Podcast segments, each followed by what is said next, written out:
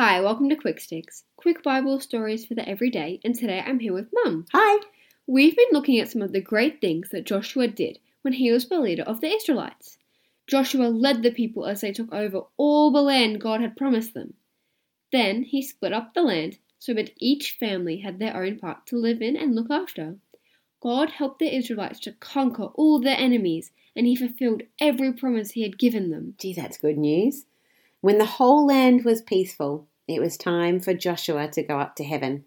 He was a 110 years old, and he called together all the leaders of the family and said to them, I am now a very old man.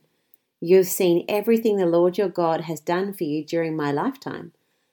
Cling tightly to the Lord as you have done until now, because he has beaten great and powerful nations for you, and no one has been able to defeat you. Each of you will beat a thousand enemy soldiers because the Lord your God fights for you, just as he has promised. So be careful to love the Lord your God. Then Joshua reminded all the people about the wonderful things God had done for them, how God had sent Moses and Aaron to bring them out of Egypt, and all of the victories they had with God's help. Then he said to the people, Choose today whom you will serve. As for me and my family will serve the Lord. And all the people answered and said, We will serve the Lord. Then Joshua sent all the people back to their lands, and he died.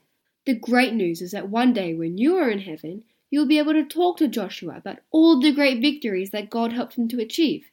He'll be excited to hear about the great things God has done for you as well. Beautiful. You know, I love that, Bella, when he said to the people, Choose today who you will serve. As for me and my family, we will serve the Lord.